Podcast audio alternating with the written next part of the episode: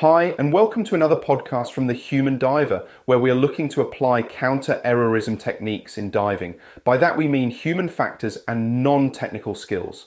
Our goal is to give you the knowledge and skills so that your dives are safer and more enjoyable. The podcast is a mixture of short podcasts based on the blogs we have and longer podcasts, which will be interviews or discussion topics. Show notes will be provided so you can dig deeper if you want. Ready to jump in? A formulaic approach to diver training helps students pass a class, but does it help a student dive in the real world where there are uncertainties and unknowns? The problem of knowledge transfer, i.e., genuine education, is not just limited to diving, but exists in many domains.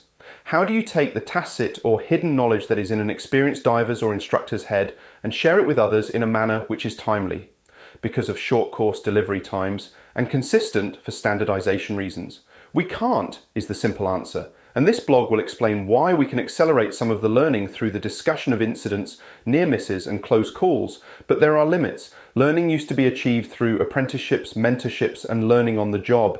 The goal was to help develop individuals and teams to understand what might happen, how to better predict it, and what to do when the proverbial hits the fan by exposing them to multiple scenarios where things went well and wrong and so build a repertoire of case studies to use in the future. The problem is that this process takes time and the modern societal expectations of rapid results mean that learning is limited, especially if training is focused on technical skills acquisition rather than developing competency to achieve successful outcomes in an uncertain environment. Competency was purposely used because it sits in the middle of a model from a researcher called Dreyfus. His premise was that competence moved through five stages novices, Novices act on the basis of context independent elements and rules. They learn these rules independent of an activity and they should apply in all circumstances. Rules are important for novices so that a solid foundation is built.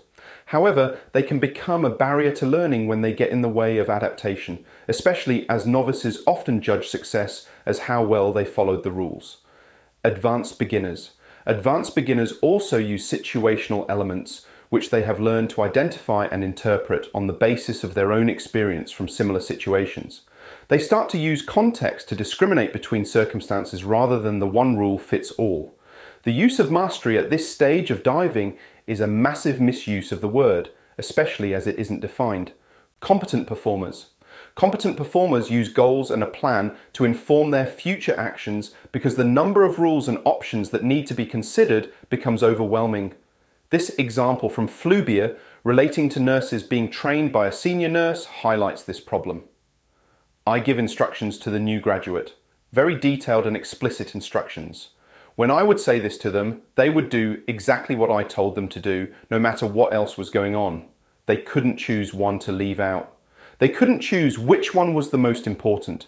They couldn't do for one baby the things that were most important and leave the things that weren't as important until later on. If I said, you have to do these eight things, they did those things and they didn't care if their other kid was screaming its head off. When they did realize they would be like a mule between two piles of hay. How many times have you seen something like this with a new dive master or instructor? The task is more important than the context. Goals and plans provide a structure by which lots of both context dependent and context independent information can be stored and then accessed. Competent performers use interpretation and judgment to get to their final decision point. Sometimes this appears to be lacking when an adverse event is viewed with hindsight. Proficient performers. Proficient performers identify problems, goals, and plans intuitively from their own experientially based perspective. The intuitive decision is validated through what if says prior to execution. These what ifs come from previous experiences and case studies. Most of the time these are correct because a large number of experiences have been encountered. Furthermore, decisions are not taken in a linear, discrete, stepwise process, but rather they start to flow based on the developing situation. Experts. Experts do what works. There is often very little conscious thought applied, and their behavior is intuitive, reflecting on many, many factors and potential scenarios. Experts do not see problems as one thing and solutions as another, they just do. Fundamentally, their skills and knowledge have become embodied within them, and this poses a problem when they come to teach someone else. They don't know what they know. If you look back over these definitions, which have been summarized from Flyvbjerg's book on social science, try to work out what diver training delivers as graduates from courses. You might say that the purpose of a course is to give people a license to go and practice, and yet there is a strong position from the industry that you should only dive to the experience of your training. So, how do you learn? Research has shown that for learning to happen, three conditions are needed enough frequent opportunities to experience and reflect so that memories are not lost but reinforced. Similar situations to those that would be encountered for real, this allows generalizations to be made and experience is then used to fill the gaps, and sufficient opportunity to verify the right lessons have been learned before they have been forgotten. All these need to happen well before the knowledge and skills must be used for real. In an activity like diving, where time is often limited and the weather visibility isn't necessarily conducive to diving, this is not easy, and so competency fades, Unfortunately, there isn't an established learning culture in the diving domain which could help overcome some of this. The three points above can be summed up by a great quote from Russell Ackoff, which highlights the importance of honest and critical debriefs. The righter we do the wrong thing, the wronger we become. When we make a mistake doing the wrong thing and correct it, we become wronger. When we make a mistake doing the right thing and correct it, we become righter. Therefore, it is better to do the right thing wrong than the wrong thing right. This is very significant because almost every problem confronting our society is a result of the fact that our public policymakers are doing the wrong things and are trying to do them righter. Case studies, near misses, and incident reports can help fill the gap for learning, but only if they contain a rich context because it is the context that allows people to move from advanced beginner to competent. This transition happens because the students can identify the differences between what should happen and what is happening and how to resolve it. Experience from the Essentials program and the If Only workshops have shown that when only a short narrative is given, as in many cases in diving, then the lessons identified are often wrong. In this context, the bias of distancing through differencing means it is easy to say that we wouldn't make that mistake or outcome because we're different. As we add more context, then we start to draw more parallels with our own activities, especially if we are looking for error producing conditions. Those telling the story must make it personal to bridge this gap. Otherwise, we could end up with something called the backfire effect, where no matter how much data we provide, the original position will not be changed.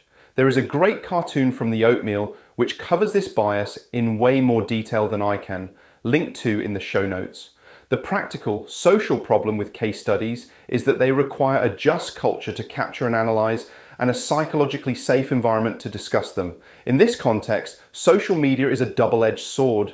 It allows stories to be shared with thousands of people, but it also allows the uninformed, ignorant, or just downright rude to throw metaphorical rocks at those brave enough to share their stories for the benefit of learning.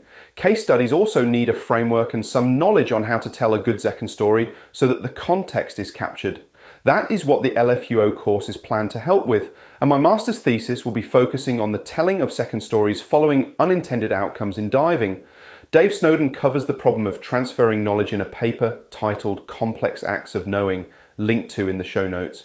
In it, he says, We only know what we know when we need to know it. Human knowledge is deeply contextual, it is triggered by circumstance. In understanding what people know, we have to recreate the context of their knowing if we are to ask a meaningful question or enable knowledge use. This is the whole premise of local rationality. How does or did it make sense for someone to do what they did?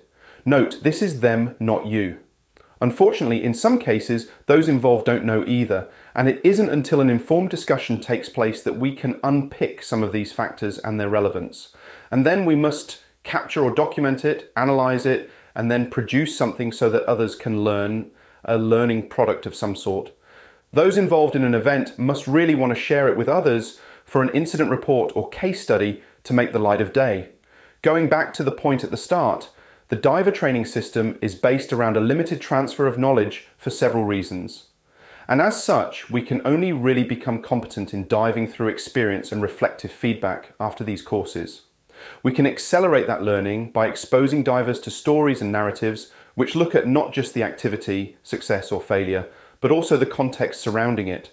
Rules can only get us so far when it comes to improvement. In fact, they can hinder development because a rule cannot be applicable in every circumstance, and it is the context that determines how to take the knowledge from one scenario to another. When those context rich stories are told, look for similarities to your own diving, not differences. People are people when it comes to human factors and behaviors. It is only the stories that change. Learn from your mistakes. Better still, learn from the mistakes of others. We don't have time to make them all ourselves. Thanks for listening to this podcast. If you'd like to know more about what was discussed in this episode, head over to the Human Diver website at thehumandiver.com where you will find details about our education programs, the If Only documentary, the book Under Pressure, and the many, many blogs we have published there. If you think others should listen and learn, consider sharing the link. Thank you.